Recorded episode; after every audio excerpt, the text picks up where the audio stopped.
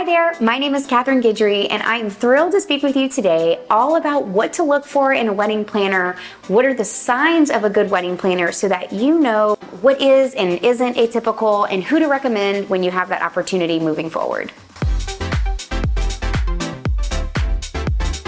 If you're a photographer looking to uplevel your posing or your pricing, be sure to visit the description where I have links to our free guides below. In this video, I wanted to just talk to you a little bit about my personal experience with working with wedding planners so that you could get an idea of what sort of normal or what are the signs of a really solid, really good wedding planner. It's not always the norm. I would say more often than not, the client has found the planner first before we come along and are booked. However, there are definitely times where we get booked first and then we're given the opportunity to recommend wedding planners that we enjoy working with. And so when it comes to who we recommend, these are things that we look for when working with those wedding planners to decipher whether or not they're someone that we would recommend in the future.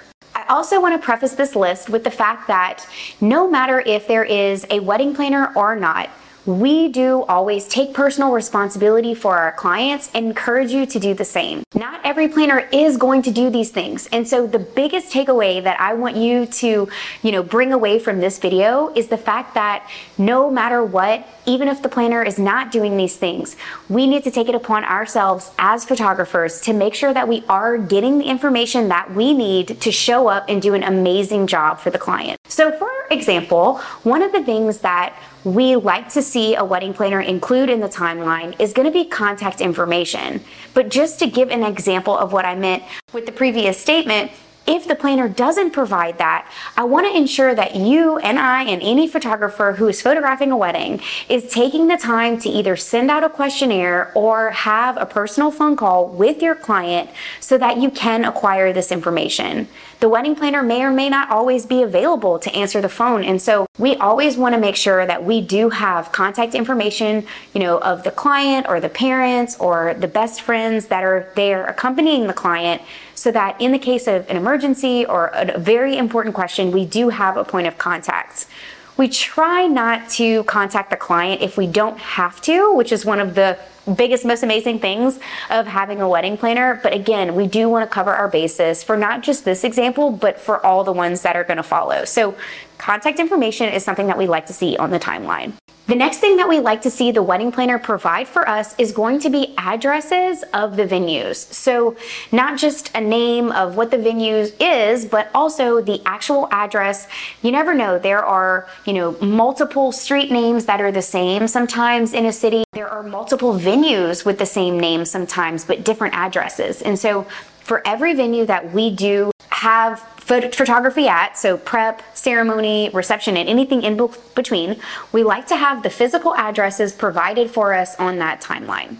Another sign of a really great planner is when they not only have a digital schedule that we've received well in advance, typically one to two weeks is about the time frame that we do receive the timeline from the planner in. However, it's also nice when you have a planner that has a printed copy. It's really handy during the formal photos. During the formal photos, I love when the wedding planner is able to assist us in literally physically scratching through the photos as we go. Our planner last weekend was so amazing that she actually had a copy for us too, which was really great. So she had her own printed copy and then she had an extra copy for us. That is next level. We don't expect that, but it was really nice to have that because when she was tied up during the photos, we were able to, you know, use our own list and scratch through it. We've actually been talking about printing out our uh, timeline as well. We used to have a printed copy and we've been doing digital lately, but there's something nice about being able to put pen to paper and scratching through those. So when there's a planner who's there right next to you with their printed timeline, that is something that we do notice and say we're so thankful for. Another sign of an amazing wedding planner that we enjoy working with is somebody who is there to assist the client, the wedding party, and the families with any questions that they might have about the day. When we find ourselves um, solo present with the client for the majority of the day without a wedding planner or anyone from their team present, what that does is it puts a lot of pressure on us to handle logistics. We love when we can focus on photography. If you're a photographer watching this, then you know that's what you enjoy, that's what you want to do. And so we really want to work with teams who have, whether it be the main planner or their assistant planners there in place to help and field those questions, field things that don't have to do with the photography specifically, so that we can focus on what we do best, which is taking pictures. I mentioned this earlier, but it's really nice when we have help with the pictures. I know that we probably tend to think that taking the group pictures and organizing them is the sole responsibility of the photographer. And by all means, it has been in the past for us for some weddings. Maybe the wedding planner cannot be there, or maybe, you know, we're shooting without a wedding planner. But we really do love when we have a wedding planner that is always present for the formal pictures.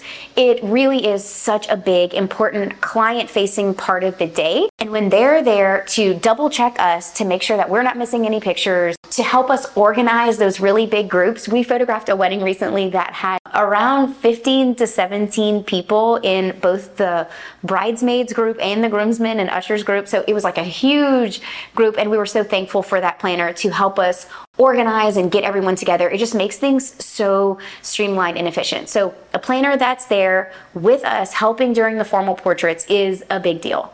Another sign of an amazing planner is an amazing team um, not just the vendor partners, but their team as well. We love to work with an amazing lead planner, and also when their assistants are there to help us, that's just icing on the cake. So, having a really strong planner team, and then also looking around and saying, wow, these vendor partners are really strong, really solid, all of that really reflects on who we're working with and how the wedding is unfolding. And so those are things that we do sort of observe when we're working with different planners to get an idea of how strong the day is as a whole and again, who we're going to recommend in the future. There are five times of the day where I feel like it's most pivotal or helpful for us to have the wedding planner present to sort of transition or guide or move us into photography in those moments.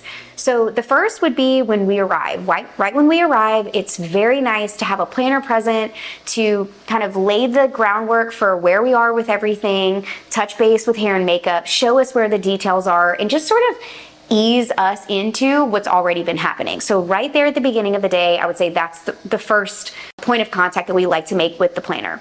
The next time of the day where we really um, appreciate the planner assistance is going to be in transportation. So, if we're taking a bus somewhere or a trolley or any other you know form of transportation to get from point A to point B, we really appreciate when the planners are there to ensure that photo and video and the client and everyone is there to load up and go. It becomes really difficult to you know, correspond. We don't have contact information. We don't know who's all supposed to be on the transportation. And so that's a part of the day that we really appreciate the help. I already mentioned this third one, but during the photo formal time, it's so nice to have a planner lead or assistant there to guide everyone through that process and just to provide um, an extra level of organization to that time of the day.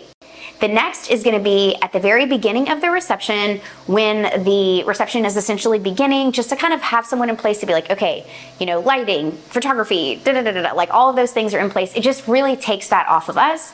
And then, of course, the last is going to be any formal events that happen throughout the evening during the reception. Another thing that we like to have communicated to us in advance, preferably in writing, but if it's a surprise for the client, we can't have it on the timeline, then at least verbally over the phone, is going to be all of the formal events and major surprises that are happening during the day. If the planner is there with the client, you know, planning all the things in advance, we just don't like to be caught off guard. And so we want to know what those things are. And again, if there is no wedding planner, then this is something really important that you do want to ask the client in advance. You know, is there any surprises or anything that we should know about before the wedding day, just so that we can be prepared with our lighting, with a timestamp. We know, you know, if we're doing fireworks, for example, we need to bring lights outside to shine them on the client or have a speed light on our camera to prep us for that fireworks show. So knowing those things in advance is going to be super imperative. This next one is almost a bonus, but it is something that we do notice is just an effort to include those key players in the day for photography to document when um, memorable things are happening. So, for example, you know, if there's a second line or a cake cutting or anything that's really important, just for that planner to be present to ensure that those key people are around and there so that we can document them having those amazing reactions during those formal events. And the last one is gonna be someone who is essentially just present. Present throughout the day, present for check ins, for questions, for phone calls, and just there and ready to help. We love our planners. We are so, so, so thankful that we are finally in a place of our business where a large majority of our clients are hiring wedding planners. We see a big improvement in how the clients are feeling and how we're feeling and the vendor partners as a whole. It's just really nice to have that help from someone who has a really great understanding of the day. So having someone there who's present from the beginning all the way through to the exit. When we're doing, especially, you know, here in New Orleans, second lines or end of the night events, it's really nice to have the planner team there present, to have strong representation, especially as things you know progress into the evening and people may or may not have been drinking and you know having a good time. It's nice to have that planner presence there to assist us. Like i said we are incredibly thankful for the planners that we have worked with this video was intended to help other photographers when they are making recommendations and as they're moving through their career to understand what is and isn't atypical. And again, just to remind you all that even if there's a wedding planner, even if it's the most amazing planner in the world, your job as their photographer is to make sure that you are covering your bases and that you are taking responsibility for your own self, your own business, and the happiness of your client. So if there is no planner or if there's a planner there who maybe doesn't do these things or doesn't have these things in place for you, you and your team, you want to step up to make sure that you can still do an amazing job for your client. Thank you so much for listening today. I hope you enjoyed this episode. If you found this content helpful, be sure to subscribe and I will see you in the next video.